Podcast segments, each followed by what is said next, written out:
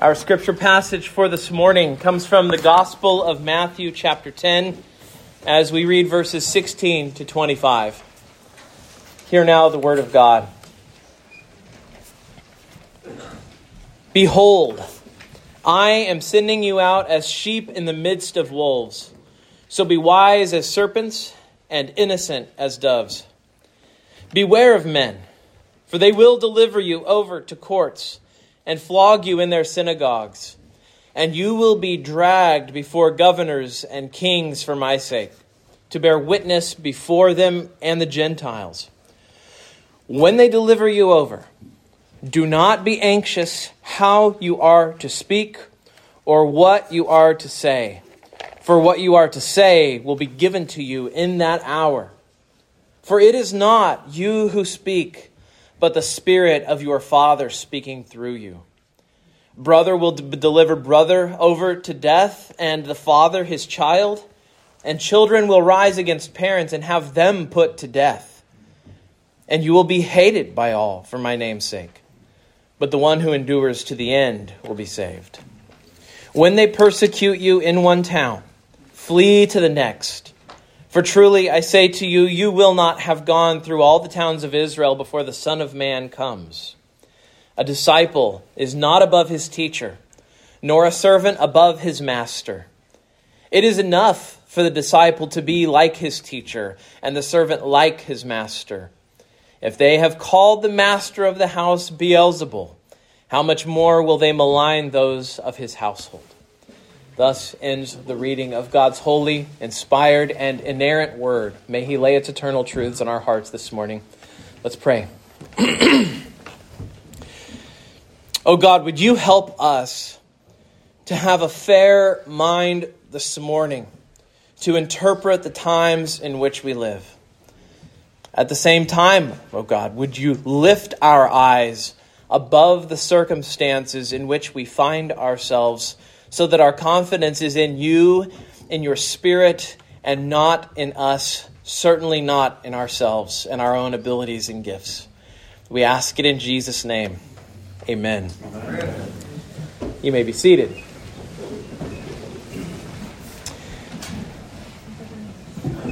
I think a lot of us probably are thinking about the subject of suffering this morning We've been getting the email updates from Joe and Kelly and from the Bochecks.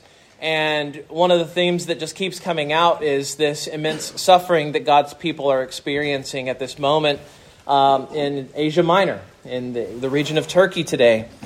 And today's passage speaks to a type of suffering, a subset of suffering, specifically persecution. Um, what our brothers and sisters in Turkey, in this respect, when it comes to the earthquake, are experiencing is not what we would call persecution. They are suffering. They're perhaps being persecuted even uh, in Turkey, but not that the the th- the earthquake is not the same thing as persecution. When we think of persecution, though, in our type, uh, area of the world, certainly in the West, we have a, a variety of reactions, and I think uh, especially when it comes to the American context in which we live. And that's primarily what I'm going to be speaking to today because, well, here we are, we're in America. Uh, when we think about America and we think about persecution, if you mention the subject of persecution, you tend to get two extreme reactions, right? You tend to get two very different reactions depending on who you're talking to. Um, if you mention persecution, you will have one group who will say something like this Christians are the most persecuted people in the world. And if you look at America today, there's nobody more under attack than Christians. The radical left wants to shut down any business that's run by an Orthodox Christian. They want to make sure that anybody who doesn't agree with them, especially on the subject of human sexuality, is unemployable in society. And any news of Christians facing that type of trouble and persecution becomes confirmation of that belief, right? And so the tendency here is as well is to not only see persecution as sort of the, at the drop of a hat wherever it might be seen, but also to say there's far worse persecution coming and we'd better get ready for it. And so it's very negative about the present and super negative about the future as well. Um, that's an extreme, exaggerated version of one kind of reaction. And then at the other end of the spectrum, uh, let's call it the paranoia spectrum. At the other end of the paranoia spectrum are Christians who say, well, you know, Christians in our nation aren't really persecuted at all.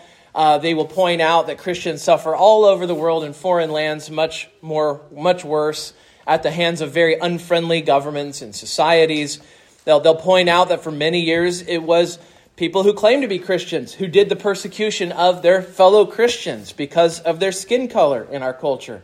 Uh, they will point out that Christians today have the protections of the First Amendment of the Constitution, that Christians today are free to live and worship and speak as they see fit.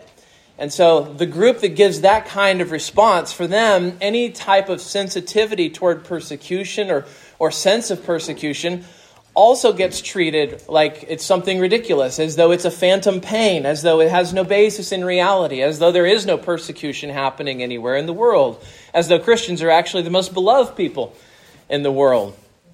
And for those on this end of the, of the spectrum, they see Christian concern with persecution as either delusional or as some sort of hypersensitive uh, persecution complex at work. And I just want to say, it seems to me that both extremes are wrong. Um, it is true that in our world today, we are more aware of bad news when it happens. Uh, it is true that it's not just our imagination that many of our fellow citizens would probably prefer that we were unemployed if they knew what our orthodox beliefs actually entailed.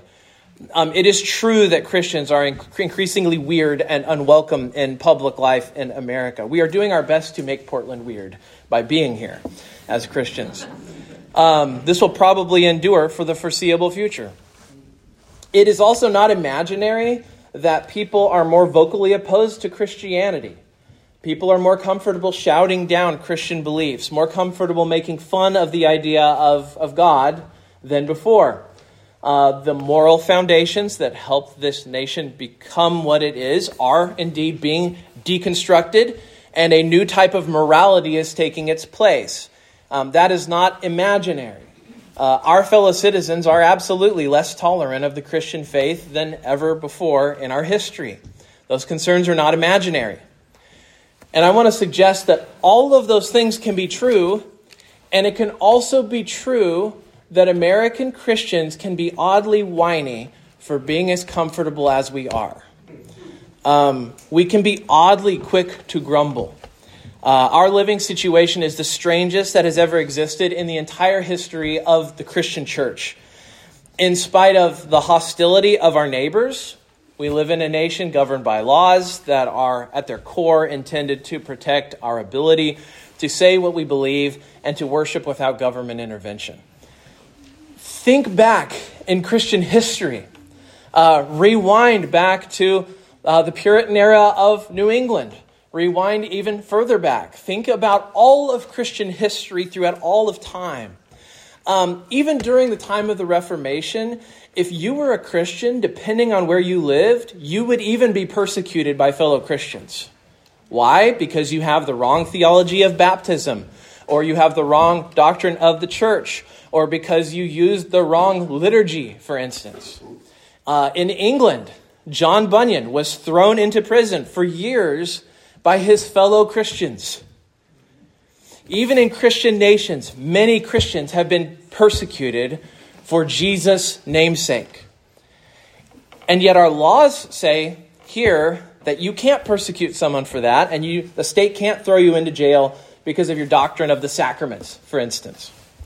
So, this is what makes us in our current moment so very strange, right? We live in a land that has ensconced in its core founding documents a belief that the state does not and cannot tell the church what to believe or how to worship. But we also live in an age that amplifies victimization. And so, if someone can prove that something has harmed them, or if someone can prove that they have a lower status than their neighbor, um, then the impulse of the time is to defer to the person who sees themselves as a victim. And I am afraid sometimes that as Christians, we may criticize that type of thinking and then buy into it at the exact same time, where we want our voices amplified. And so, what do we do potentially, we amplify our own victim status. We try to convince the world that we are victims. We try to convince the world that things are really actually quite terrible for us as Christians. And so it is possible for us to succumb to the spirit of the age if we are honest, if we're honest with ourselves. Or that may not be it at all. Maybe we're not trying to prove that we're victims. Maybe, maybe we hear Paul's words in 2 Timothy 3.12 where Paul says, Indeed, all who desire to live a godly life in Jesus Christ will be persecuted. And we think, when have I been persecuted? If I'm a, if I'm a godly person, why is my life so easy? If I'm a godly person, why aren't I persecuted? Why, does my, why do my neighbors leave me alone? And so, what do we do? We search our lives to see where persecution could be happening or where it could eventually happen someday, and we sort of seize upon it as a way of reminding ourselves that we really are godly people, like Paul says. I think it's helpful to put our lives and our comforts that we experience into the perspective of church history. For as long as Christians have existed, life has been hard in some way sometimes have been much harder than others, some have been more comfortable than others. But there's never been a time in church history when a Christian could look out in, into the world and say, Well, my unbelieving neighbors think I'm just the best. Uh, the state is being ruled by the best, most just, most amazing king I've ever seen. Uh, my health is great. My family loves me perfectly. My pastor never steps on my toes. The gospel is spreading throughout the world unimpeded with nary a speed bump to be seen. There's never been a time where someone could honestly say that. And in retrospect, we sometimes get nostalgic. We tell ourselves that it has been like that before, that there has been some golden age. If only we could get to it. And the reality is, search through all of church history and you won't find that golden age. Life is harder for Christians than some may portray it, but life is also easier and more comfortable and more protected from Christians in the West than it has ever been in all of Christian history. And we have got to appreciate that as we look at a text like this today. Um, because as we get ready to discuss what Jesus says here about persecution, we need to understand the time that we live in so that we really can be prepared for persecution. Why should we be prepared for persecution? Because Jesus says we should. He says we should. And so let's just look at the text. Let's let Jesus teach us today. Let's hear from him. I want to break down what Jesus says into three specific commands he has for us. And this is our outline. The first is beware. The second is be confident. And then third, Jesus tells us, be wise. So beware, be confident, and be wise. First, Jesus tells us to beware. Look at verse, uh, verse 16 to 18 again. He, he says this Behold, I am sending you out as sheep in the midst of wolves. So be wise as serpents and innocent as doves. Beware of men, for they will deliver you over to courts and flog you in their synagogues, and you will be dragged before governors and kings for my sake to bear witness before them and the Gentiles. Um, if you are looking for religion to be a comfortable, easy thing, then Jesus is not giving the best sales pitch here, right? He's it's not like he's uh, you know it's going to be Disneyland, you know. Just come to me and it's going to be Disneyland. Instead, he's, he's like, it's going to be, it's going to be like the lines at Disneyland without the rides. Like, um, he says, I'm sending you out like sheep into a, into a group of wolves, right? We, we have a general idea what happens when a fox gets into a hen house. Imagine sending a hen into a fox house. That's, that's what Jesus is really saying to us right now. He is preparing his people for hostility. He's not preparing them for a smooth ride.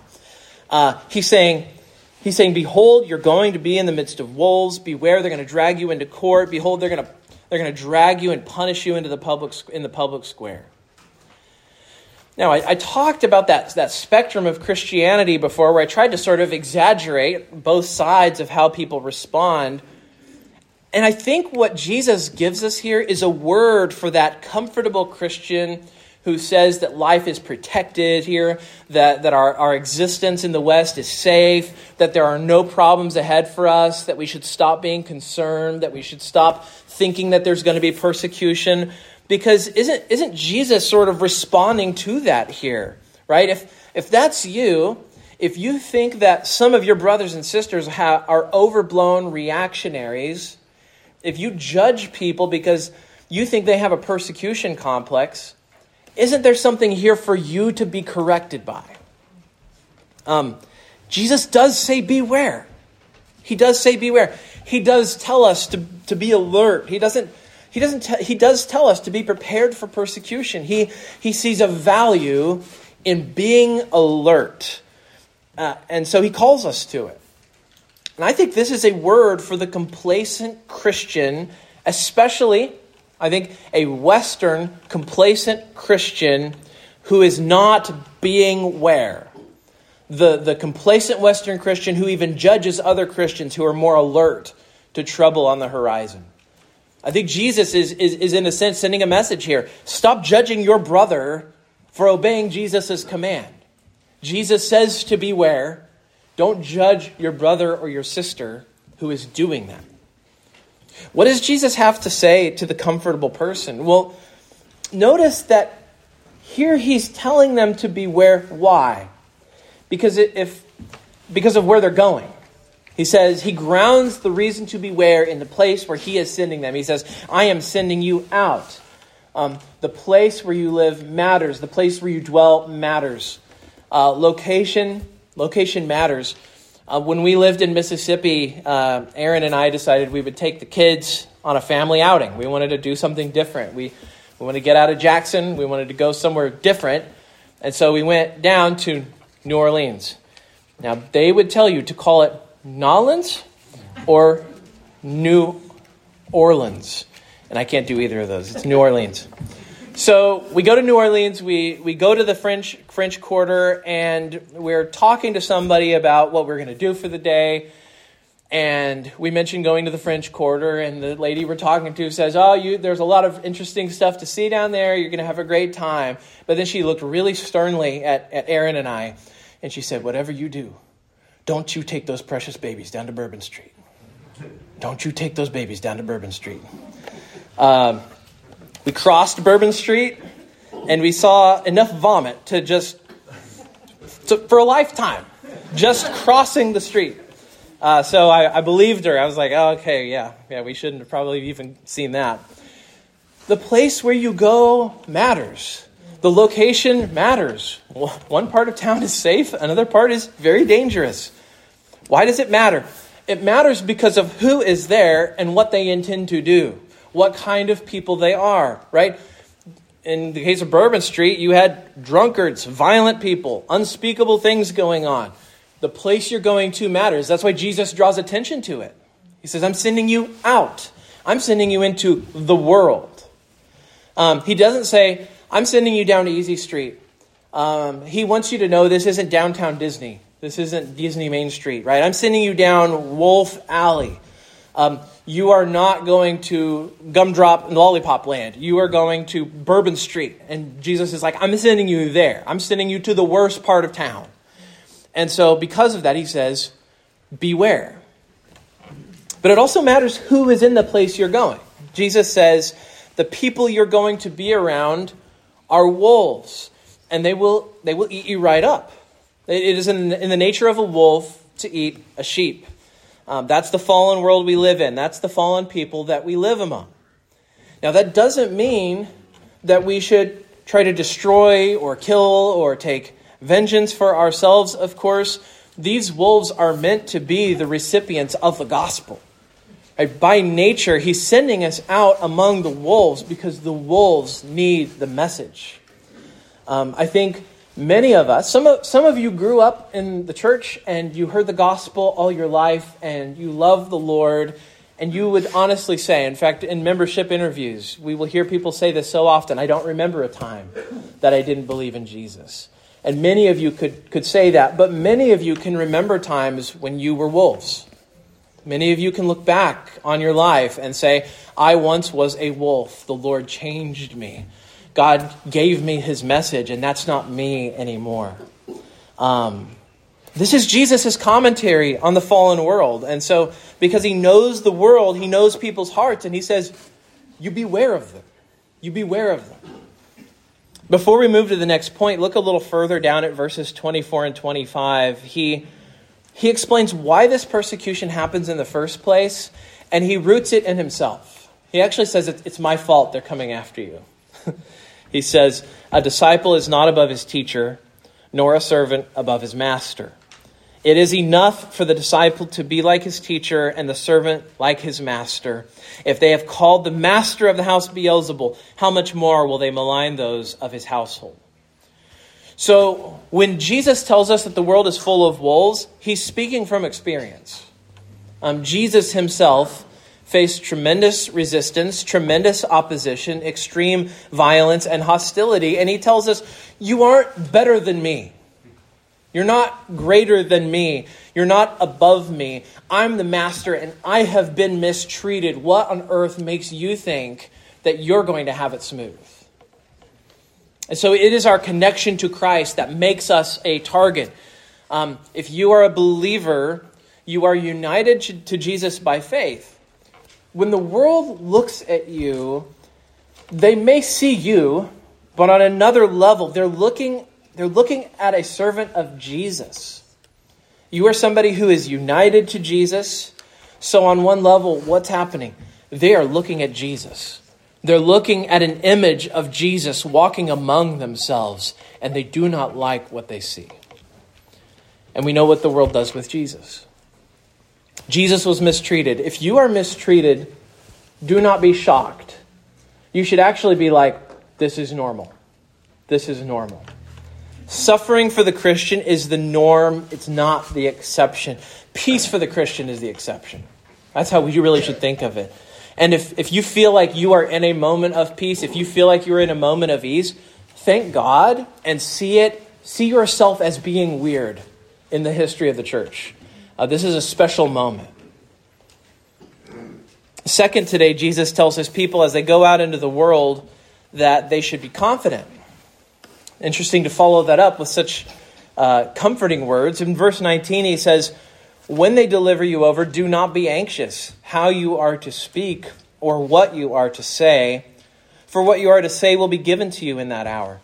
For it is not you who speak, but the Spirit of your Father speaking through you. So he leads off. He says, When they deliver you over, do not be anxious how you are to speak by the way, Jesus is just speaking my language here. I, this is my personality type. My personality type, I'm the kind of person who delusionally thinks he can map out how that hard conversation is going to go. Uh, I'm the guy who goes, okay, if they say this, I'm going to say this. And then if, if they say this, I'm going to say this. I've got it. And then they say that instead, and your, your map is ruined. Um, you know, and, and Jesus says, throw out that dumb diagram. Do not be anxious about this. Don't plan for this. You can't plan for this. He says, don't be afraid. He says, beware, but don't be afraid. Uh, beware, but don't be anxious. But if we if we go back on that back to that paranoia spectrum I mentioned before, I think you can see that what Jesus is doing is he's speaking he was speaking to the comfortable, complacent Christian and telling them they shouldn't be afraid. And then he's also, though, in a sense, he's also speaking here to the people who are afraid, right? He's, he's speaking to the other end of the paranoia spectrum, to those who are like, trouble's coming. Ah, do you have six months worth of food in your garage? You know, like, he's, you know, he's talking to that person here too. He's speaking to both of them, and he's correcting all of us because we all need corrected. I'm not saying keeping six months worth of food in your garage is wrong. I don't care. Um, you know, got to present cartoonish images sometimes. Um, Jesus is talking to the person who is afraid, to the person who is overly paranoid, who is planning to escape from civilization. They're ready to pack up, run for the hills, and start their own monastery, you know, out away from civilization. That's what I think Jesus is saying here. You know, just as some Christians need to be reminded to beware, some Christians need to be reminded not to panic. I don't know where you are on the spectrum. Maybe you're both, depending on the day of the week, right? Um, but notice, notice Jesus' priority here. When we think of persecution, what are we worried about? We're worried about us, right? We're worried about what's going to happen to us. We're worried about if it's going to hurt. We worry about if we're going to lose our homes. We worry about if we're going to lose all this stuff we've been accumulating. We maybe we worry about our families, right? We we worry about these things. And Jesus, look at what he cares about. If you look at the passage, what does he say? Jesus is worried about what happens to the message. Because you know, Jesus is like, Will you be faithful? Will you say what's true when it's needed? And, then he says, Don't worry about that. Don't worry about what you'll say. Don't be anxious. What's the basis of the confidence? He's because he's giving arguments upon arguments here. What's the the basis of the of the confidence? What's the basis for the lack of anxiety? He says, "Do not be anxious how you are to speak, for and we know that whatever follows this is the ground of the argument, right? Why aren't you to be anxious? For what you are to say will be given to you in that hour. So he's saying, you're not to plan it, you can't prepare it, it will be given to you. It will be given to you. Now, how is that supposed to happen? He says, It is not you who speaks, but the Spirit of your Father speaking through you. By the way, um, so many times the Holy Spirit is called the Spirit of Christ in Scripture. The Spirit of Jesus, the Spirit of Christ, the Spirit of Christ. Here, he's called the Spirit of the Father, which I just want to use that as a moment to argue for something nerdy in Christian history called the Filioque Clause, where the Holy Spirit proceeds from the Father and the Son.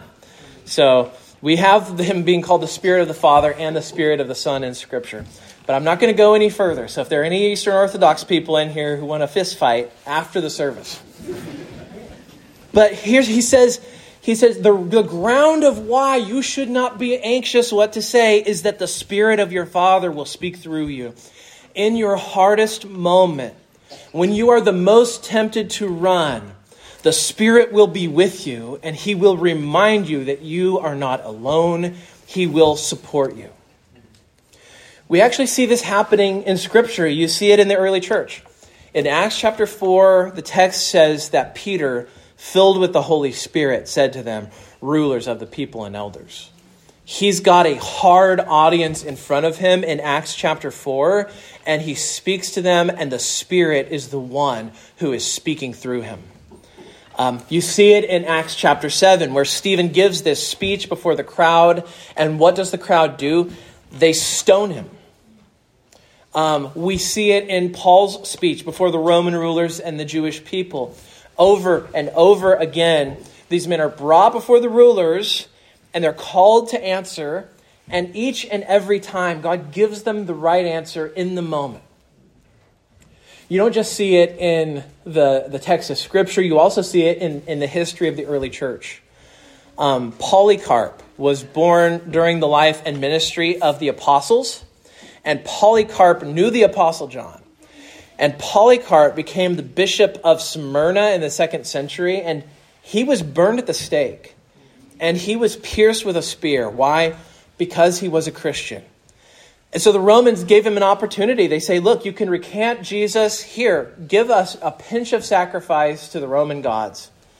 And then here's what Polycarp says Listen to what God gave him Listen to what God put into his heart to say in this moment. And imagine if you could plan it. Imagine if you could plan this sort of thing. And in that moment, how would you have it memorized? Would you No, the answer is what's in and it comes out. Listen to what Polycarp says. 80 and 6 years I have served him, and he has done me no wrong. How then can I blaspheme my king and savior? You threaten me with a fire that burns for a while and after a while is quenched, but you're ignorant of the fire of everlasting punishment that's prepared for the wicked. It's an amazing hellfire sermon for a man who's about to be set on fire, right? He's like, You're going to face the fire. In the third century, around 256 AD, you had Cyprian of Carthage. Cyprian of Carthage was brought before Galerius. Galerius was the last great persecution before Constantine made Christianity legal, if I could be really simplistic about it. And uh, Cyprian of Carthage refused to recant. He refused to recant Christian faith. He refused to sacrifice to the Roman gods. And so he was sentenced to death by the sword. And they told him he was guilty, and they told him that he was sentenced to death. And listen to this, listen to this speech. He said, Thanks be to God. That's it. He did not have an elaborate speech. No elaborate speech is remembered. Instead, he simply thanked God that God would find him worthy of dying for the word of Jesus. You don't know what you'll say. You, you, you may think you know. You may think you know what you, you hope you would say. You hope what you would do. But you will only know when the moment comes. You won't know before that. Here's the thing Jesus is inviting us to distrust ourselves here. Um, he is telling us that the more we distrust ourselves and the more we have confidence in Christ, the greater our strength and endurance will be under persecution. Um, Jesus is forbidding his disciples to look to themselves, to look to their wisdom, to look to their strength, to look to their cleverness. And instead, he says, When your fear is greatest, trust me. Trust my spirit. Do not trust yourself. This is like this is like a culmination of the truths that you have learned all your life, along with the Spirit's own care for your for you coming to fruition in a way that you cannot fake or plan or manufacture. All the Sunday school lessons that you learned, all the sermons that you heard, all the Bible that you read, all the prayers that you prayed, whatever is in here, it comes out.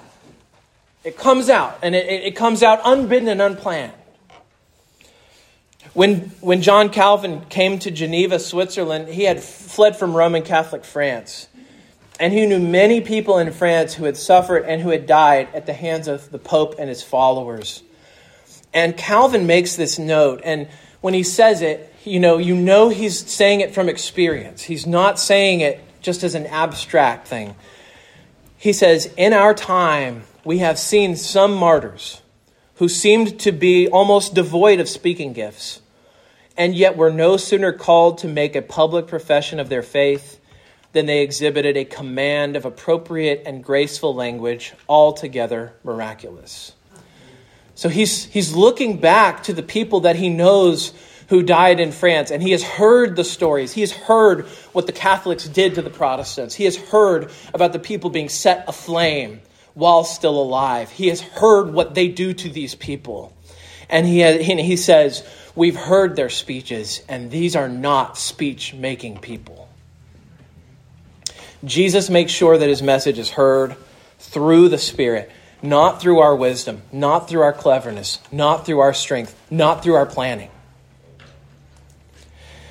Now, is the promise here that we will be spared of suffering? Well, think about Acts chapter 7. Stephen gives this speech for the ages. It is one of the most brilliant biblical theological explorations of the history of Christianity through the eyes of the temple that you have ever heard.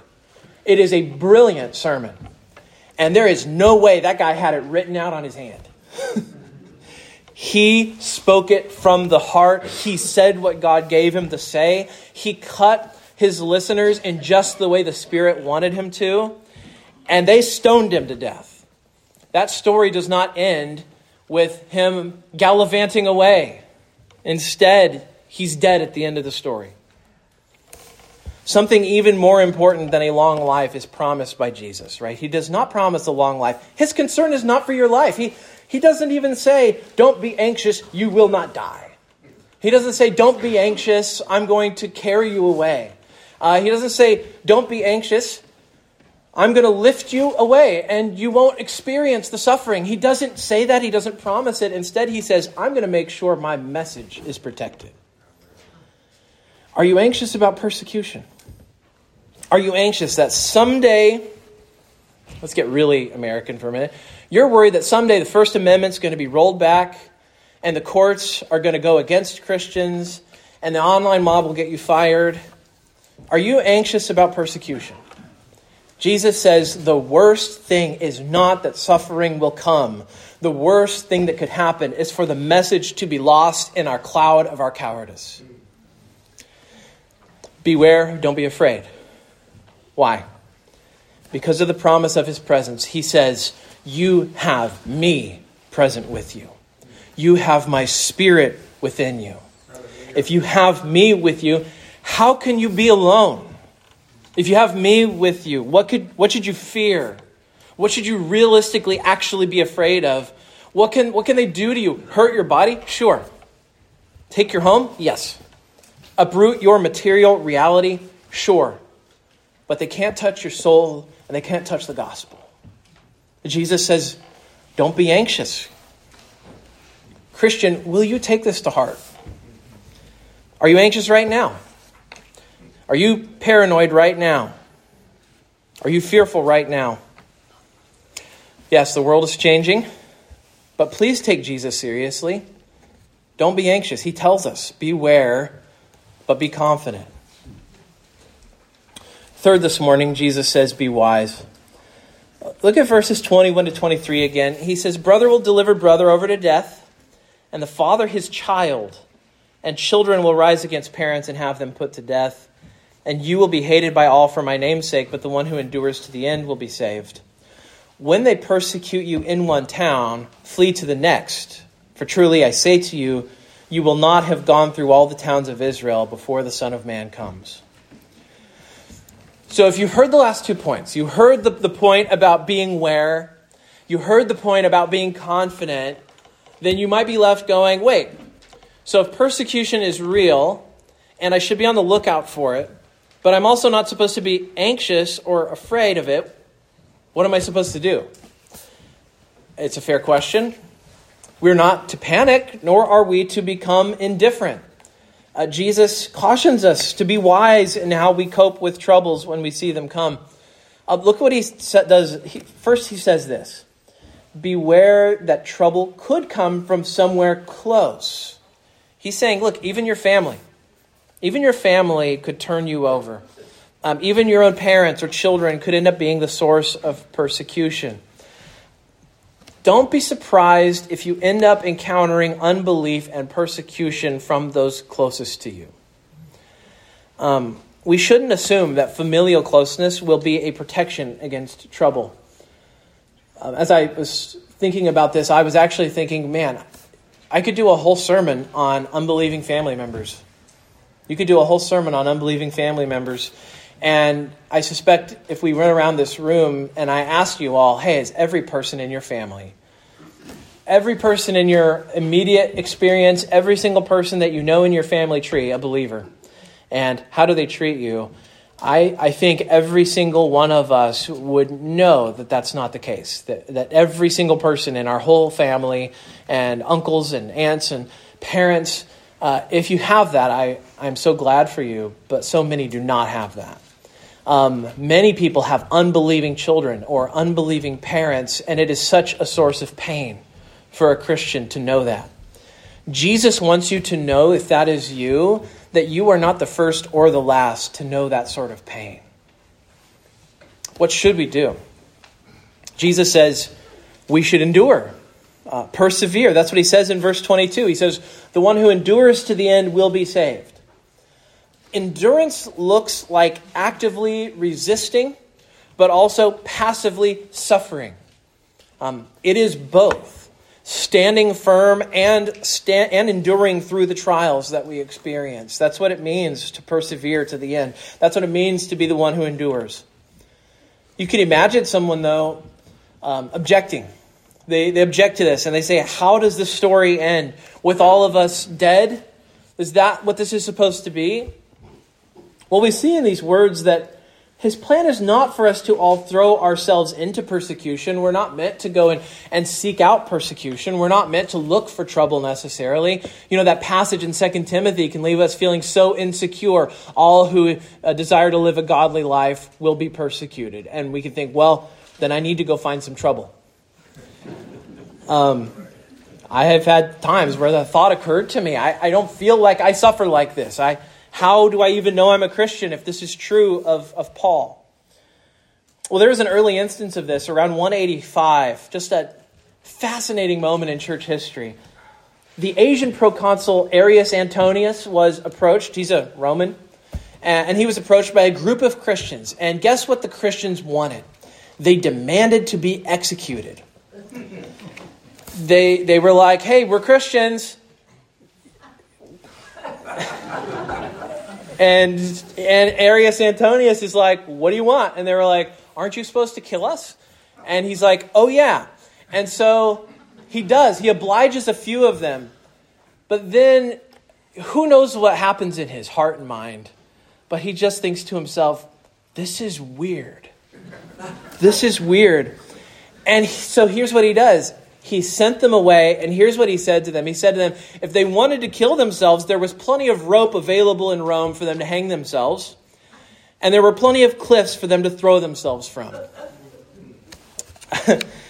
I just think about this because there is this moment in church history where it's so honorable to, to be persecuted, it's so honorable to be a martyr that eventually Christians begin to think that that's our purpose. This is why we exist. We're supposed to be killed. And what it turns out is this it's not honorable for us to seek out persecution. And it's not honorable for us to invite it or pursue it or seek after it. Sometimes standing firm might involve fleeing from trouble and, and, and living to see another day. Honestly, ordinary Christian living just means sometimes getting up in the morning, taking care of your family, taking care of yourself, going about your daily life, doing your job well, representing Jesus in your daily life. All of life is not meant to be the rooftop death experience. That's not what it's all supposed to be. Ordinary life is spent dying to yourself, day in and day out, living not for yourself, but for others. And that's one thing I think these Christians missed out on. They forgot what life was about, and they decided that life was really about death. Jesus says, when they persecute you in one town, flee to the next. I think it's important that Jesus said this because you could imagine if he didn't, you could imagine if he didn't, Christians experiencing persecution, but also fearing there's something wrong with running. Maybe they say, look, the, the, the Romans are going house to house, they're asking us if we're Christians, and there's something sinful about fleeing to another town. And so they don't do it, and so they let themselves die because they think that's what Jesus is calling for here. After all, who wants to be a coward? And yet Jesus says this to us. It's very gracious. His words here are comforting. He's saying that, that a really faithful Christian is, is not suicidal and looking to get killed. It is good that he said this. In the early church, we also know that church fathers obeyed this command here. Um, Polycarp was eventually killed, but before he was killed, he sought escape from his persecutors. Um, Cyprian of Antioch was a bishop in the church. He, he uh, uh, tried to avoid martyrdom as well when he was able to. Um, there is something beautifully faithful about a person like Stephen, bearing witness and speaking the truth uh, regardless of the consequences. Do to me what you will. There is something beautiful about that. But there is also something wonderful about a saint on the run who can only depend on the Lord for his survival. And this person is able to live another day and speak the word again in another town. And, and Jesus says that the goal isn't to die, the goal is for the message to spread and for the Christian to endure to the end. We need to have a balanced understanding of what's going on here. Christian, will you live in that balance of what Jesus says? Yes, beware Yes, be wise. Yes, be alert. You're not greater than Jesus. You're not greater than your master. But please, in your awareness, do not become paranoid or fearful. There's a reason why in the scripture there are so many commands for God's people not to be afraid, not to be fearful. It is flooded with that command. It might be the most common command in the Bible to not be afraid. If you fear the idea of suffer, suffering or, or martyrdom or some sort of loss, you should know that whatever you go through, the promise of Jesus is God will be with you and he will protect his message. His, his spirit will uphold you and comfort you. Jesus says, I will not leave you as orphans. I will give you the comforter. I will give you my very presence. You will never be alone. I am with you. When you pass through the waters, I will be with you. When you go through the rivers, they won't overwhelm you. And when you walk through the fire, you shall not be burned, and the flames shall not consume you. That's what Jesus is telling us. What a promise for us to carry with us in life's hardest moments. Beware, but be confident. Let's pray. Lord Jesus, may we be faithful, but not fearful. May we be confident in you and confident in your spirit, whatever should come our way in life. Whether the comforts and protections of our current form of government hold for years, for decades, for centuries even, or whether the world around us changes and that sense of worldly security should slip away. Come what may, would you hold us close? Give us your spirit and strengthen us in whatever moment we find ourselves. Let us lean heavily upon you and none upon ourselves. We ask it in Jesus' name. Amen.